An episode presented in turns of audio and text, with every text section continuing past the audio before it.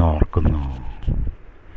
ഡിസംബറിലെ മഞ്ഞ് പെയ്യുന്നൊരു പ്രഭാതത്തിലാണ് ഞാൻ മൂന്നാറിലെ ആ ഒരു റിസോർട്ടിൽ ഒറ്റയ്ക്ക് എന്റെ ഒരു ചെറിയ അവധിക്കാലം ചെലവിടാനായി ചെന്നെത്തിയത്. മൂന്നാറിൽ നിന്ന് ഏകദേശം ഒരു പത്ത് പതിനഞ്ച് കിലോമീറ്റർ കാട്ടിലോട്ട് കയറിയാണ് ആ റിസോർട്ട്. ഫോറസ്റ്റ് തിക്നെസ് എന്ന ആ റിസോർട്ടിൽ അന്ന് മഞ്ഞ് നന്നായി പെയ്യുന്നുണ്ടായിരുന്നു. വെയിറ്റർ കൊണ്ടുവച്ച ചായ ഗ്ലാസ്സിൽ എന്റെ ശ്രദ്ധ പതിഞ്ഞു. നല്ല ആവി പറക്കുന്ന ചായ. ഞാൻ പതിയെ ആ ഫ്ലാസ്ക് തുറന്ന് ഗ്ലാസ്സിലേക്ക് പകർന്ന് മെല്ലെ മെല്ലെ കുടിക്കാൻ തുടങ്ങി. ആ റിസോർട്ടിന്റെ തെക്കേ അറ്റത്തുള്ള ബാൽക്കണിയോട് ചേർന്നൊരു വലിയ റൂമാണ് ഞാൻ എടുത്തിരുന്നത്. അതുകൊണ്ട് തന്നെ ആ ബാൽക്കണിയിൽ നിന്ന് അകത്തോട്ടുള്ള ജനവാതിലിൽ ചില്ലിൽ ആ ചില്ലിൽ മഴത്തുള്ളികൾ പൊടിഞ്ഞുകൊണ്ടേയിരുന്നു ഞാൻ പതിയെ ചായ ഗ്ലാസും എടുത്ത് ബാൽക്കണിയിലോട്ട് നടന്നു. നേരം പരപരാ വെളുക്കാൻ തുടങ്ങുന്നേ ഉള്ളൂ. അങ്ങ് ബാൽക്കണിയിൽ നിന്നുള്ള കാഴ്ച ഒരു കൊടുവനത്തിന്റേതാണ്.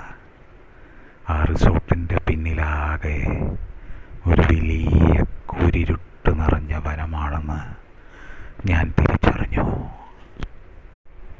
ചായ മോന്തി മോന്തി കുടിച്ചുകൊണ്ട് ഞാൻ പതിയെ ആ വനത്തിലേക്ക് എന്റെ ശ്രദ്ധ പോയി. അങ്ങ് ദൂരെയല്ലാതെ ഒരു പടുകൂറ്റൻ വൃക്ഷം മഞ്ഞ നീണ ഇലകൾ നിറഞ്ഞ ഒരു പടുകൂറ്റൻ വൃക്ഷം.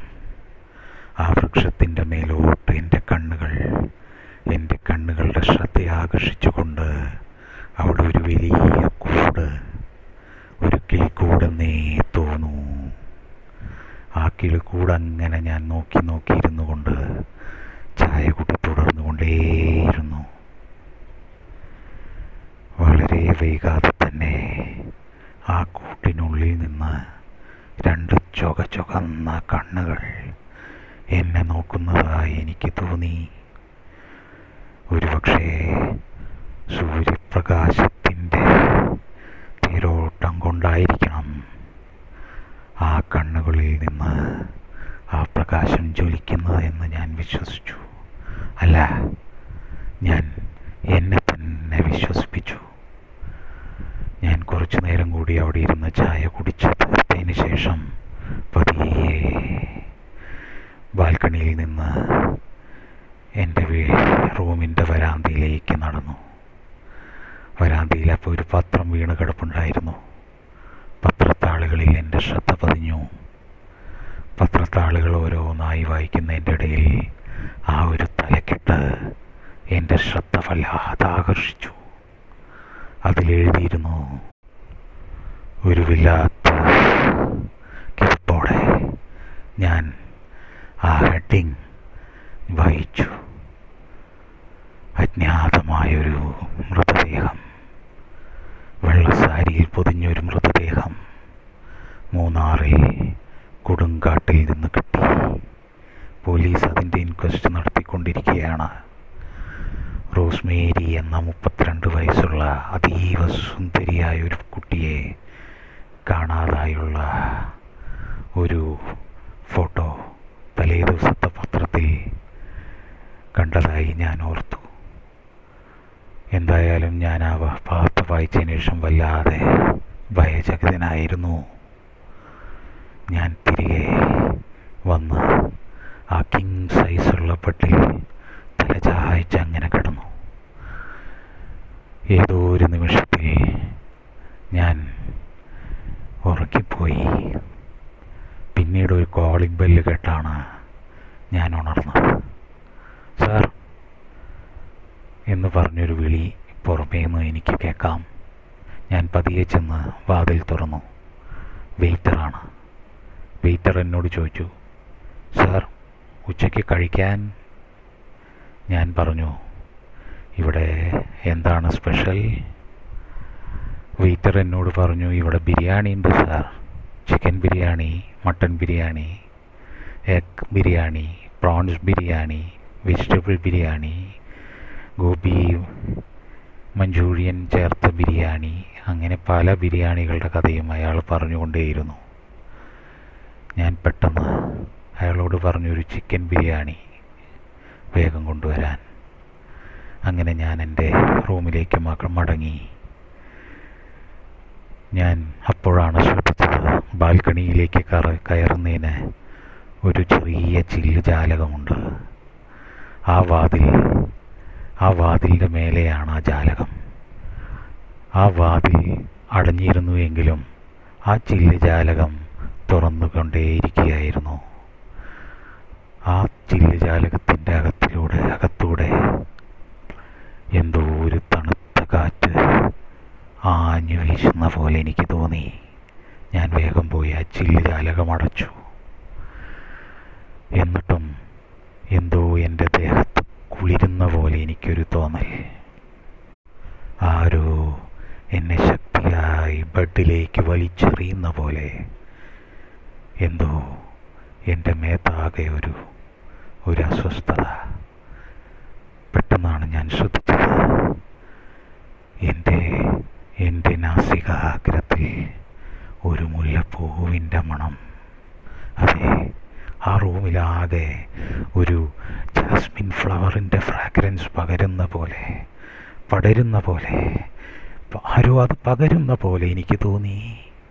ഞാൻ ആരോ കിടക്കയിലേക്കിടുന്ന പോലെ ഞാൻ കിടക്കയിലേക്ക് വീണുകൊണ്ടേയിരുന്നു. എനിക്ക് എന്നെ തന്നെ കൺട്രോൾ ചെയ്യാൻ പറ്റുന്നില്ല. ഞാൻ കിടക്കയിലേക്ക് വീണു വീണു. ആ രജായി കിടക്കയിലിരുന്ന രജായി ഞാൻ പുതച്ചു.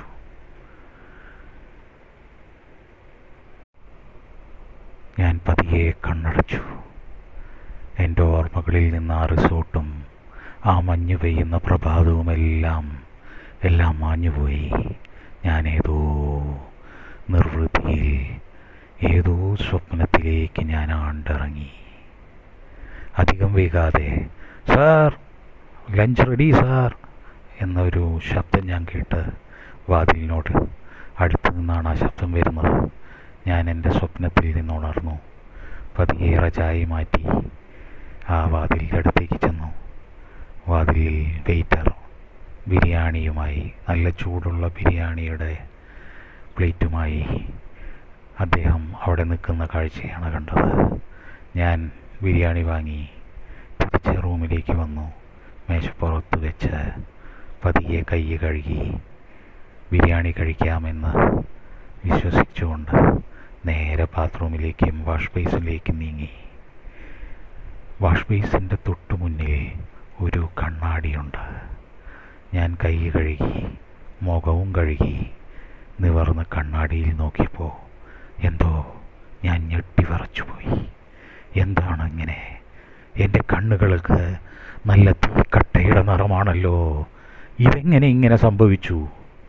ഞാനറിയാതെ ഉറക്കെ ഉറക്ക ഒച്ചത്തിൽ അലറി അയ്യോ!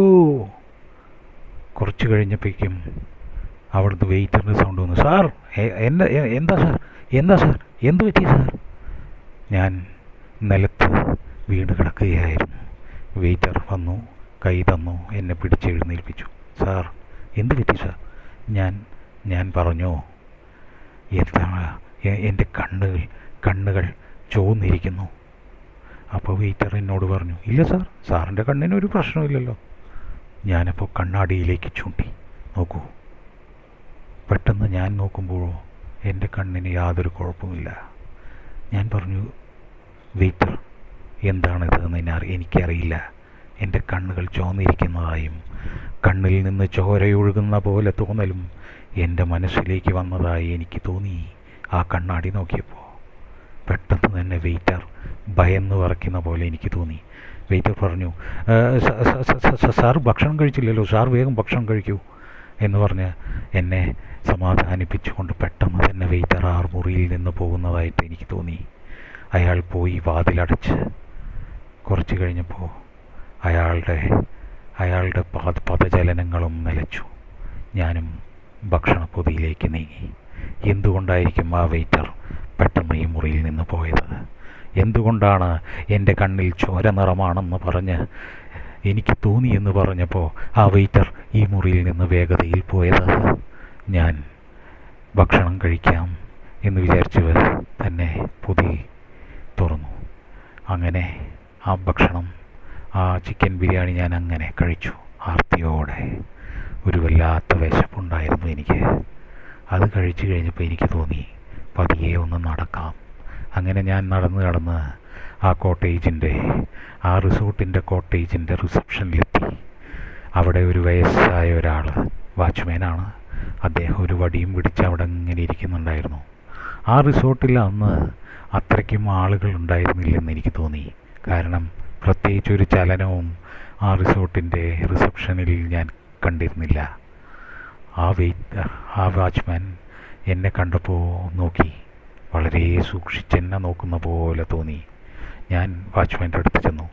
എന്താ വാച്ച്മാൻ സുഖമാണോ വാച്ച്മാൻ പറഞ്ഞു ആ സുഖം തന്നെ. സാറ് ഇന്ന് പുലർച്ചെയാണല്ലേ വന്നത്? ഞാൻ പറഞ്ഞു അതെ നല്ല മഞ്ഞുണ്ടായിരുന്നു അഞ്ചു മണിക്കാണ് ഞാൻ വന്നത്. ആ ശരി. സാറ് മുന്നൂറ്റി ഏഴാം നമ്പർ മുറിയിലല്ലേ താമസിക്കുന്നത്? അപ്പോൾ ഞാൻ പറഞ്ഞു അല്ല മുന്നൂറ്റിയേഴാണ് ഞാൻ പറഞ്ഞിരുന്നത് മുന്നൂറ്റിയേഴാണ് മുന്നൂറ്റി അവർ തരാൻ വിചാരിച്ചിരുന്നത്. പക്ഷേ മുന്നൂറ്റിയേഴിൽ ആരോ പെട്ടെന്ന് വെക്കേറ്റ് ചെയ്തപ്പോൾ അവർക്ക് റൂം വൃത്തിയാക്കാൻ കഴിഞ്ഞില്ല. അതുകൊണ്ട് അവരെ എനിക്ക് തന്നത് മുന്നൂറ്റി പതിമൂന്നാണ് ആ വാച്ച്മാൻ എന്നെ സൂക്ഷിച്ച് നോക്കുന്നതായി എനിക്ക് തോന്നി. മുന്നൂറ്റി പതിമൂന്നോ വാച്ച്മാൻ എന്നോട് ചോദിച്ചു. അതെ മുന്നൂറ്റി പതിമൂന്നാണ് ഓക്കെ. ഓക്കെ. അപ്പോൾ എനിക്ക് തന്നെ ഒരു സംശയം തോന്നി. എന്തുകൊണ്ടാണ് വാച്ച്മാൻ അങ്ങനെ പറഞ്ഞത്? എന്തിനാണ് മുന്നൂറ്റി പതിമൂന്നോ എന്ന് എടുത്തു ചോദിച്ചത്?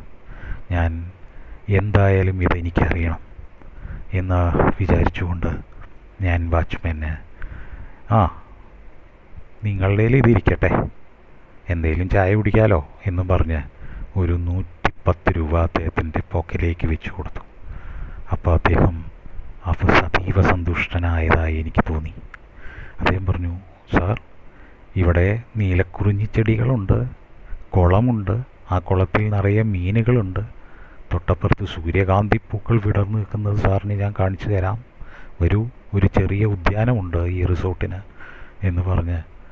അപ്പോൾ ഞാൻ പറഞ്ഞു ഏതായാലും നടക്കാൻ ഇറങ്ങിയതാണ് എനിക്കും കാണാമല്ലോ എന്ന് പറഞ്ഞ് ഞാൻ വാച്ച്മാന്റെ പിന്നാലെ ചെന്നു. ഓരോ സ്ഥലങ്ങളും ആ റിസോർട്ടിന്റെ ആ റിസോർട്ടുണ്ടായ കാലഘട്ടവും എല്ലാം വാച്ച്മാൻ പറഞ്ഞുകൊണ്ടേയിരുന്നു. ഞാൻ പതിയെ വാച്ച്മാനോട് ചോദിച്ചു വാച്ച്മാൻ മുന്നൂറ്റി പതിമൂന്നിൽ എന്താണ് വിഷയം? എന്നോട് തുറന്നു പറയൂ. അപ്പോൾ വാച്ച്മാൻ "യ- ആ, സാർ ഞാൻ ഞാൻ റിസപ്ഷനിൽ ഒന്ന് ചോദിച്ചിട്ട് സാറിന് മുന്നൂറ്റി ഇരുപത് കിട്ടുമെങ്കിൽ ഞാനത് ആ മുന്നൂറ്റി ഇരുപതിന്റെ കീ തരാം. മുന്നൂറ്റി പതിമൂന്ന് എത്രയും പെട്ടെന്ന് സാറ് വെക്കേറ്റ് ചെയ്യുന്നതാണ് നല്ലത്. പക്ഷേ ഇതാരോടും പറയരുത്. ഞാൻ സാറിനോട് ഇത്രയ്ക്ക് അടുത്തതുകൊണ്ട് മാത്രം സാറിനോട് പറഞ്ഞതാണ്. സാറിനോട് ഞാനത് പറയാം. അവിടെ അവിടെ കഴിഞ്ഞ ആഴ്ച ഒരു പെൺകുട്ടി റൂം എടുത്തിരുന്നു പെൺകുട്ടി പിറ്റേ ദിവസം ആ റൂമിനകത്ത് ആ ബാത്റൂമിൽ തൂങ്ങി മരിച്ചതാണ്. ഞങ്ങളെല്ലാവരും കണ്ടു. എന്തോ പ്രണയ നൈരാശ്യമാണെന്ന് തോന്നുന്നു. മൈ ഗോഡ് ഞാൻ വാച്ച്മാനോട് പറഞ്ഞു ഞാൻ ആ ബാത്റൂമിന്റെ വാഷ്റൂമിൽ മുഖം കഴുകിയപ്പോൾ എന്റെ കണ്ണുകൾ ചുവന്നതായി എനിക്ക് തോന്നി. വാച്ച്മാൻ അലറി മൈ ഗോഡ് ആ പെൺകുട്ടി ആ പെൺകുട്ടിയുടെ കണ്ണുകളും ചുവന്നതായിരുന്നല്ലോ.